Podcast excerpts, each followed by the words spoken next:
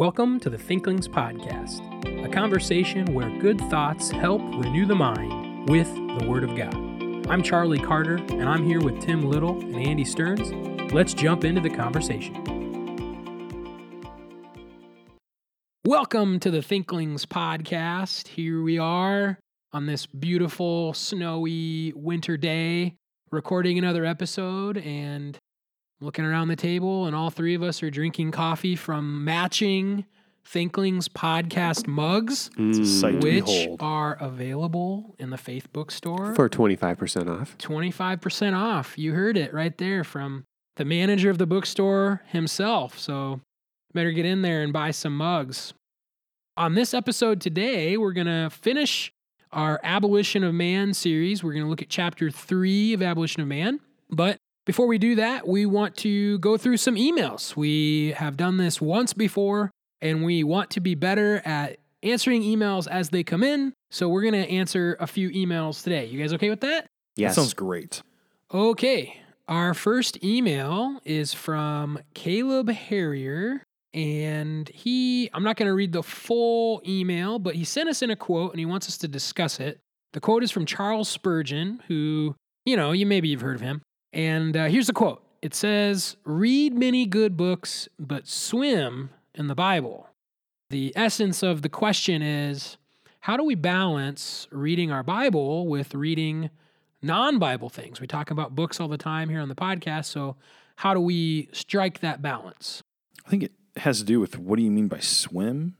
Is he saying that you need to extend your time a lot, like be immersed in it, or I, I don't I don't understand. I guess it would come down to why you're reading. So if you're reading the Bible to nourish yourself, then you need to read it enough to nourish yourself when you need nourishment. So I think I think of it like food. I don't eat one time on Sunday and eat like 60,000 calories so I've got enough food for the week. Number one, I'd be in pain for two days and probably need to go to the hospital. But number two, by the second half of the week, I'd be exhausted and have no calories. So I would think that swimming, I don't know, like if it's a consistency thing, then I would say regularly eating is probably good. But I don't know what I don't know what Spurgeon meant there in that quote. It's kind of hard to understand. Like, what's he going for? And Spurgeon was a reader. He read a ton of stuff. And he had a photographic memory. In lectures to my students, he has like a big bibliography that pastors like should buy commentaries and everything. So really it's kind of a wisdom thing that you need to be in the word and being in books. I think if you if if there's nourishment coming from non-biblical sources, that's not nourishing you. And if that's where you're going for your nourishment, then you're probably eating like cotton candy all the time. Yeah, and just one final thought there, Caleb. If uh, you swim for a while, you get uh, really pruny skin. So just be aware of that as you uh, seek to swim around a bit. But so but if you're swimming in the Bible, wouldn't you want to be wrinkly? then? Okay. that'd be a good pruny soly. Next skin. question. Okay, email number two. That's what happens when we don't plan out what we say on the Thinklings podcast. Anyway, email number two. This is from Nikki Carr, and she has a question about books that deal with the Old Testament, Mr. Tim Little. She says, I'm writing to ask if you have any recommendations on books that cover Old Testament timeline debates. Yes. So a couple of books. Uh, Eugene Merrill's Kingdom of Priests would be at the top of my list. I really like his chronology. I think it's accurate. You can also consult uh, A History of Israel by Kaiser during the liter- literate ages. I think his is very helpful. Uh, it looks like in your message here that you're going you're going to potentially be going on an archaeological dig, which is awesome. Really excited for you um, to go on that. And it's just going to be dependent upon what you're digging up. If it's really, really old stuff, then they might start getting into ages like 6000 BC or 7000 BC. Merrill, Rooker, and Grisanti explain that pre literate dates are extremely unreliable. And I would agree with that assessment. Final uh, statement would be Edwin Thiele's The Mysterious Numbers of the Hebrew Kings or something like that. That book really works through the chronology of Israel's kings. You have to understand that there's two beginnings to a, a year in the Jewish calendar. There's the religious calendar in the spring and then the secular calendar in the fall. Which calendar were they using? You have co-regencies. Thiele works through a lot of those issues, so that would be an excellent beginning resource. Merrill builds upon Thiele's research. In Western Civ, Nikki, we talk about Neolithic and Paleolithic and the different Stone Ages. I remember one of the things we talk about is what Dr. Little just said, like it pre-literate means they don't write or read. And so all you have at that point to go off are what pottery shards and like Age of the rocks and carbon of dating. buildings that they mm-hmm. find. So there's really no it's it's not like you're looking at that stuff saying, "Oh, this is from 6000." There's no literary way to no evidence that would really hold weight in court or something. And one more email here. Let's do one more. This is from Pastor Aaron Mazzarella. He is writing in about the book Amusing Ourselves to Death, which we've mentioned on the podcast previously. Such a good book. It is a great book by Neil Postman. Way to go, Aaron. to capture the essence of his question is he brings up a, TV show called The Chosen, which is, I think, a TV show devoted to the life of Christ. And there's this chapter in the book that's called The Age of Show Business. He's asking a question Is the TV show, which is made for entertainment purposes, something that's on like a, a major TV type of a setting, does that do more harm than good? entertaining people with the Bible, but maybe not producing spiritual change. Like getting into that idea of Postman, amusing ourselves to death, and how the medium of a message affects the message. It's interesting that he uses the term more harm than good. It's like there is some good that's being done because people are getting to know Jesus, but at the same time, there is harm because the way that they're getting to know Jesus is through a medium which God did not provide. Jesus is the Word, as Stearns was saying off air, not the image. And as the Word, we should read about him. I have used the illustration in Daniel chapter 7. You have these visions of the, Daniel has this vision of beasts and artists have created these renditions of the beasts, and they're pretty accurate. There's a little bit of error, at least in the one that I use. And I use it as an illustration to get people thinking that you're supposed to use your mind to imagine these beasts. And by writing or drawing out images of them, we're actually shortchanging you of the opportunity to use your imagination, which is a biblical thing. You need to learn to be a better imaginer. And in Daniel chapter 7, you have another vision of the throne room of God. That is one section where I don't use a visual. And I highlight this specifically and I tell people, you need to think about this, imagine it for yourself. I'm not going to try to shortchange your imagination here. You need to learn to think and imagine. I really like Postman's book and what he has to say there. I've taken it personally to heart and I've sought to be more intentional and careful with how I teach, portray truth. I guess the only thought that I would add is it is intriguing when anytime you have some sort of a business venture and you have uh, Christianity mixed into it. I would even say like Bible publishers are, are captive to this. You have to sell your product and you have to do things to sell your product.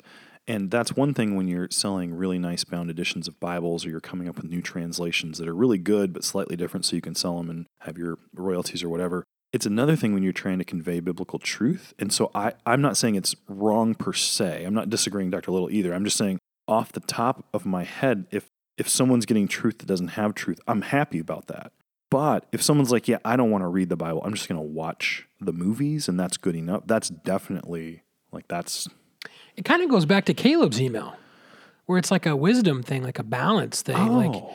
you know, if, if that's becoming a substitute to you Oh, yeah. of like natural, normal Bible study, you should probably not do it that much. well, and I would say also or like you shouldn't be bathing in the chosen TV show. like o- off Swimming. air, we're also we used. if someone uh, it doesn't have any food and you have like a a little food packet that has like sustenance, like an emergency food packet, that's good in that moment.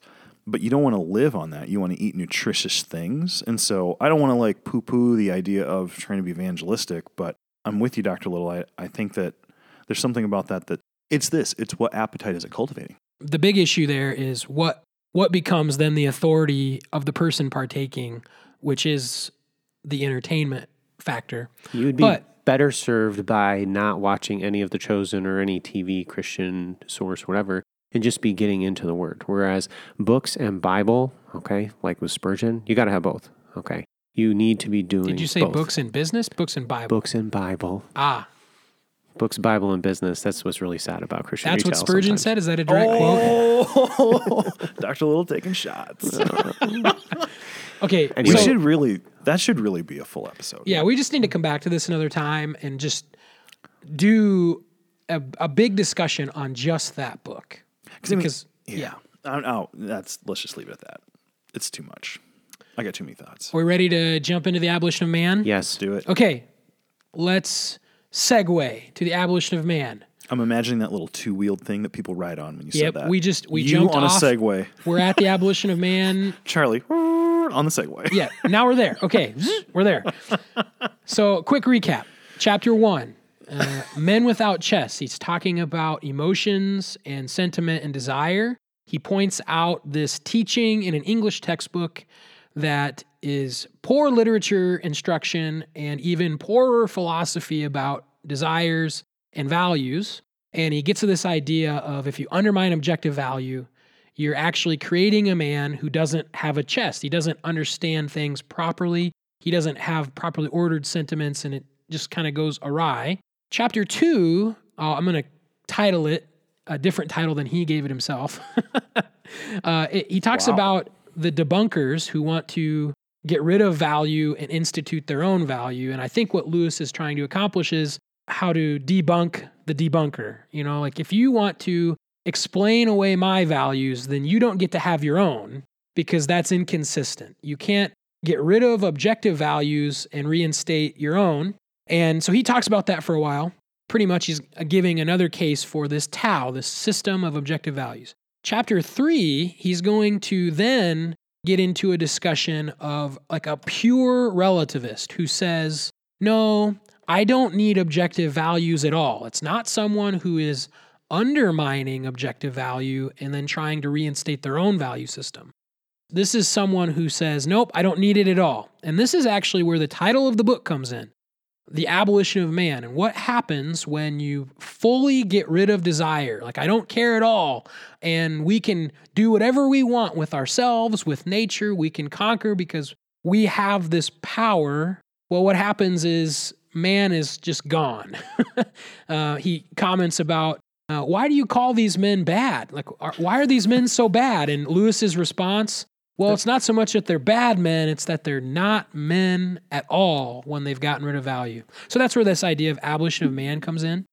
And so we're going to do what we did last time. We're going to start kind of chronologically and works through some paragraphs. We're going to jump to paragraph seven, right, Tim? Yes. Okay, take it away. Paragraph seven. I'm going to read a section. Hitherto, the plans of educationalists have achieved very little of what they attempted, and indeed, when we read them, how Plato would have every infant, quote, a bastard nursed in a bureau, and, uh, end quote, and Elyot would have the boy see no men before the age of seven, and after that, no woman, end quote. Okay, so he's explaining what educationalists throughout the ages have prescribed for child rearing and how Locke wants children to have leaky shoes and no turn for poetry, we may well thank the beneficent obstinacy of real mothers, real nurses, and above all, real children for preserving the human race in such sanity as it still possesses. So I just wanted to highlight that quote. First, what I found fascinating is that the conditioners of Lewis's day are not the first conditioners. He goes back throughout, even back to Plato powerful philosophers and men have sought to abolish man, or might we say, uh, for a long time. And they continue to do so in our age. And second, the, the child rearing is, it stems from real parents. I just thought that was really fascinating as well, and something that we should consider. Whose responsibility is it to raise your child? Yours, not the conditioners, not the experts. It's your responsibility. Actually, I think Lewis talks about this back in chapter two somewhere. It's not pulling in my mind. But to be fair to a lot of those previous, you know, quote unquote conditioners, many of them, like those rules that you just listed, they're actually trying to condition people within the Tao. So it's actually not necessarily a bad thing. They're not trying to get rid of objective values, especially those famous philosophers who would have agreed to objective value systems in a sense. Stearns, you're kind of cringing. Well, I mean, Plato. so in his Republic, he's he's trying to create this perfect city kind of thing. He gets to the point where he's okay lying to people to get them to do things so that it's good for the city. So I think like he does have a standard, but I, within it is, reason. you're right. It is like it is, Well, it's it's before, but it's not like a good thing. it's like before modernity where truth is relative. They actually believe in truth. Yeah. Wh- That's fair Yeah, to say. no, that, I would say yeah, Yeah. There's there's some higher standard. They're just trying to do all the work. Yeah, so we're not saying that all of the eh, all of those people with those types of ideas to raise children are all bad, but the point being moms are better than scientists, right? So uh unless well, no. No unless. Let's just move on from that. So what's the next paragraph? Stearns, are you picking us up there in P8? Yeah, we can do that. So, man, this is where the book really picks up for me. I want to make a note about reading though. So, I this is my oh man. I think this is my fifth time through and preparing for this episode. So, last week we talked about guides. This week, the tip I want to give is I went through this slowly. I mean, it's probably took me a couple hours throughout the week to go through. I was surprised that I was seeing so many things, but it reminded me. Tim and I read Saving the Appearances on our Facebook feed, it popped up that it was like probably in the 11 year ago range. And That's so a wonderful book. I know you, you weren't, I mean, now you're, no. The author's Owen Barfield. Oh, yeah, sorry. Owen Barfield's Saving the Appearances. And it was recommended to us by one of our teachers up at Central, Dr. Kevin Bauder. And so we had been trying to read it. It was required for one of us. Oh, yeah. You, that's right. You had to read it. I just thought, oh, this is good He's because he been trying to get it. us to read it and succeeded when he made me read it. Ah, you gotta you gotta love those prof- profs who assign books. Okay. Anyway, so we were reading it, and man, it was hard. And I think we were all in. I don't know. I was talking to Dr. Bauder, and I said something about, man, we were trying to read this, but it this thing is. It was hard to understand or something. I can't remember what I said, and it was probably not very eloquent. And Dr. Bauder just kind of, in his Dr. Bauder way, kind of went, "Eh, you know, Barfield's doesn't really get real profitable until about the third read. And and I remember thinking, what? I got to read this three times? Which is definitely true, by the way. I know you're like the Barfield expert at the table, I think Charlie. I've I think I've read Saving the Appearances three times. See, I think I only made through part way once with you, and then you, me, Schrader, and Cape. We were reading uh, Saving the Appearances on a drive back Th- I from remember Central. that one, yeah. But I think we also read. Anyways, it doesn't matter, listener. My point is, reading a book multiple times like this really is helpful. And so, don't be afraid if you get through this and you're like, "This doesn't make any sense." Put it down for a couple years, pick it up, or put it up a couple months or whatever. So, all that to say, in chapter 18 or in chapter 8 par- or paragraph 8 whoa sorry about that We just went off the rails. we there. Did I paragraphs. It's- Paragraph it's, all eight. this extra coffee in me Lots He- of coffee is a good he thing. talks about It was good coffee. there's the old system of the Tao, and in the old system of the Tao, there are some things that the Tao prescribes to be done.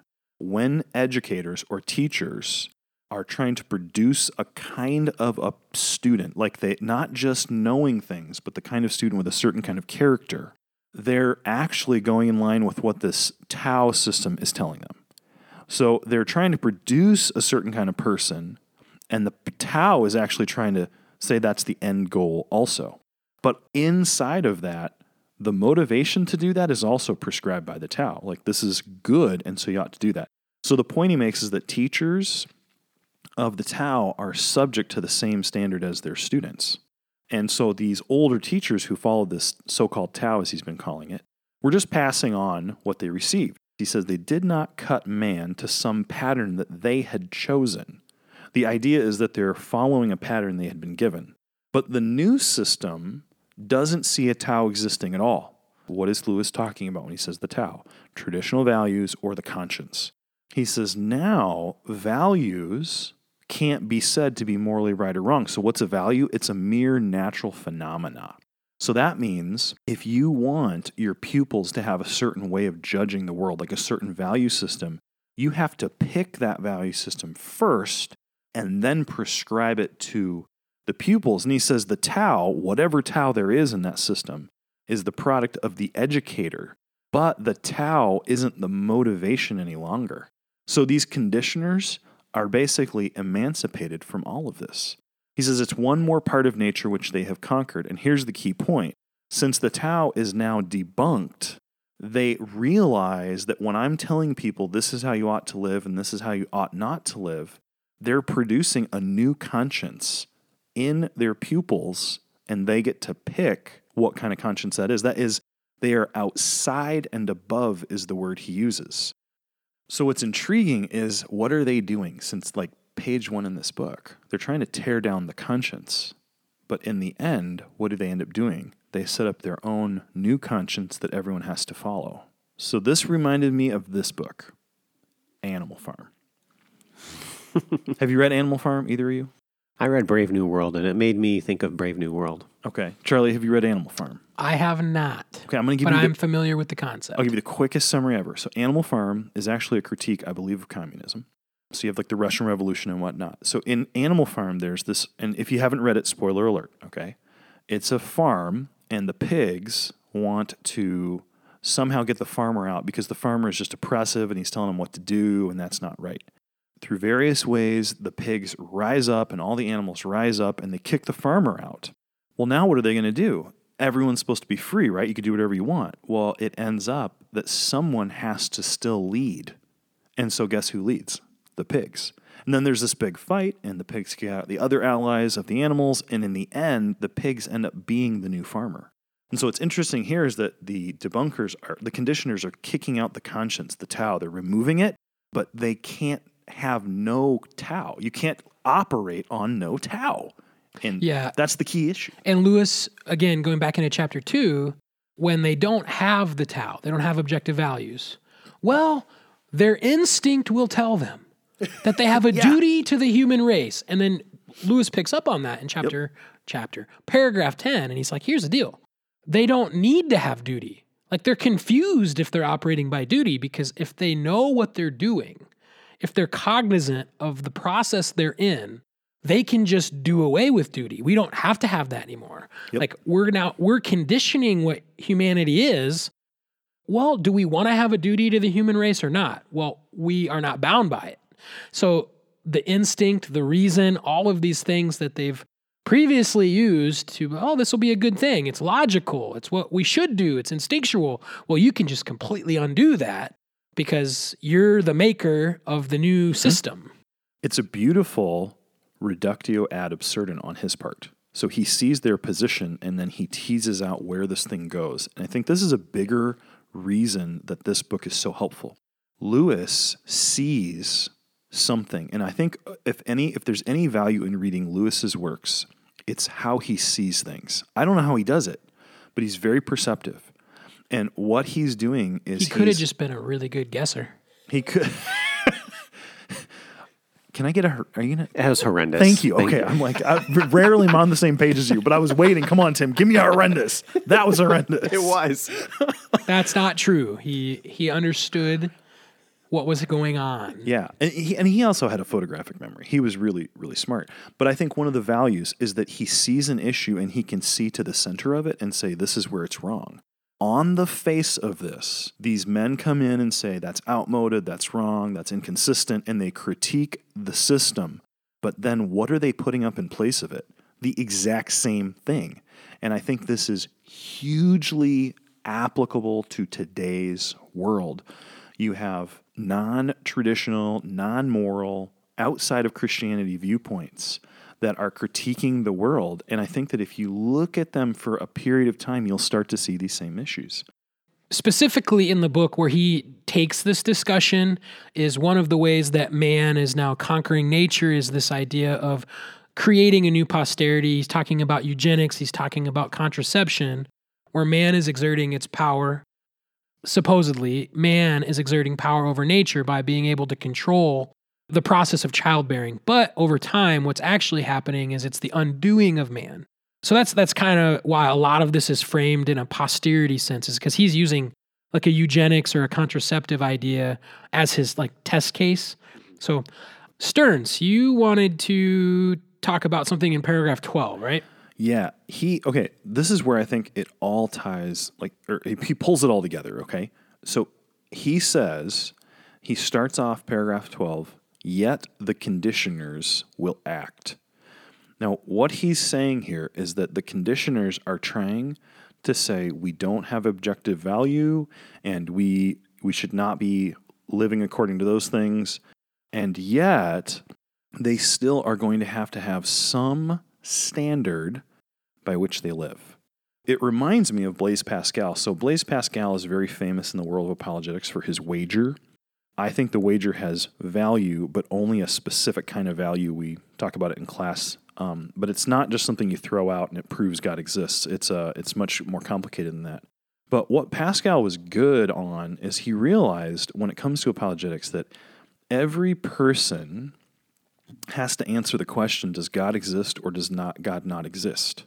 Now you may say, well I don't know the answer to that question. He totally recognizes that. You might be un- unsure. But he made this very perceptive point. You still have to live as though either he does or doesn't. There, there's no way to live like halfway. So it's kind of like this it's an on off switch. So you know you have switches in your house to turn your lights on. Sometimes you just it's a flick. It, you flip it up or down. It's like on or off. It's all or nothing. And that's the kind of decision you have to make when it comes to believing in God. When it comes you or you might say you don't know, but when you live your life practically, you have to choose am I going to live according to God's standards that I'm not sure if he exists or am I not going to live according to God's standards that he doesn't exist? I think sometimes people think it's like a dimmer switch where you can like slide the switch from like bright to dim and you can live partly as though God exists. It's a very helpful concept for me, but I think I see that right here too. Lewis is saying the conditioners are trying to jettison all value statements so they can do whatever they want. But you can't live life like that. You have to have some standard that you hold yourself to and other people hold themselves to. So he says, What then remains to replace the Tao? He says, My point is that those who stand outside of all judgments of value cannot have any ground for preferring one of their own impulses to another except for the emotional strength of the impulse. So the point is, they have to live no matter what. Well, what are you going to do? How are you going to judge? How are you going to make decisions? And at this point, he's like, all you're left with is your impulses. And this is Nietzsche's idea. Nietzsche like discards everything, and he's like, all you have left is your preference, your taste. You just live according to your taste. So even when they say there's no such thing as value, they have they, there's still something they're going to use to live, and it ends up being their instincts or their feelings. Twice in this chapter, he's going to give an illustration of that exact principle. There are these men who don't like traditional values because if they believed in those traditional values, they wouldn't get to do the things that they get to do. They wouldn't get to do things like eugenics or severe contraception where they're, you know, manipulating the posterity of the human race. So with with goodness and honesty and honor, you can't do those things to mankind. But what they like to do is they like to make man into animal, get rid of the value system, and as an animal, they get to conquer it just like everything else else they've conquered in nature. And he has an illustration to describe this, which I thought was really funny. I thought it was very Chesterton like of him, like a very quippy, funny little reminder and uh, this is in paragraph 16. It's also brought up in paragraph 25, I think. But this is what he says This is one of the many instances where to carry a principle to what seems its logical conclusion produces absurdity. That's mm, what you were just talking about. Beautiful. It is like the famous Irishman who found that a certain kind of stove reduced his fuel bill by half, and thence concluded that two stoves of the same kind would enable him to warm his house with no fuel at all. Isn't that so, so funny? Good. So here's here's this innovator who's like, no, no, no, we don't need objective values. And he's like, well, if I get rid of some of the values, it's like I'm getting half off the energy bill. I get to do these things. I really like that. I don't like paying big bills. So you know what? Why don't we just get rid of it all together? And then there's no bill and that's he's using the, the heating and the energy as the sense of the objective values how stupid is that? If I'm like, you know what? If I get rid of my TV, I get $10 off of my energy bill. So why don't I just, you know, get rid of it all and I'll have no bills to pay? Won't that be great? And that's not how life works. And so, oh, this stove is going to reduce my my energy uh, use. It's going to increase my efficiency. So I have half of my energy bill. So I'm going to buy two stoves and my bill just goes away. I have all the heat and none of the bill. It's just cr- it's craziness and that's what the innovator does with objective values. It's like let's just get rid of them and we can have everything we want and none of the things we don't want. In the classic platitude, you can have your cake and eat it too. and what does he say? No, that that's where if you take this principle and ride it out, let it die, you're crazy. It's interesting too. I think this came up earlier, but what are they trying to do fr from like step one? They're trying to not trying to overcome nature, and their contention is that the Tao, the conscience, is just some leftover from their evolution. And so they're saying, let's get rid of the entire of like what you're saying, the entire objective value system. And so, but they still have to live some way. And so, what are they going to follow? Their instincts. Charlie, what lives according to its instincts? Animals. Exactly. And so, hence, No man has been abolished. In Deuteronomy chapter 6, we have the command that Israel is supposed to hear the Lord our God, the Lord is one. And this isn't some partial devotion to the Lord, it's 100% devotion to the Lord. Like what we were talking about, you can't just have God part way, you have to have Him completely. And then he continues, You shall love the Lord your God. And we've discussed what that love is. It's something that's intellectual, that is not only intellectual, it's something that affects you. Your very heart and your being loves God, and you create that love by knowing who He is and learning who He is through His Word. Love the Lord your God with all your heart, with all your soul, and with all your strength. In every part of your body, you need to love the Lord. But then in verse six, he explains, uh, the Lord Moses explains, and these words which I command you today shall be in your heart. You shall teach them. And the word for teach there is this repetitive motion teach. It's not something that's just like a professor's teaching, but it's how a parent teaches their child. Teach them diligently to your children. This is what the text says. And to your children, and shall talk of them when you sit in your house, and when you walk by the way, when you lie down, and when you rise up. There's four descriptions here, and these are not specific illustrations of when you need to do it when you sit, when you walk, when you get up in the morning, when you go to bed at night. No, the point is that all the time. And what did we just talk about with Lewis? We have these conditioners, and what are they doing? They're trying to create a new man.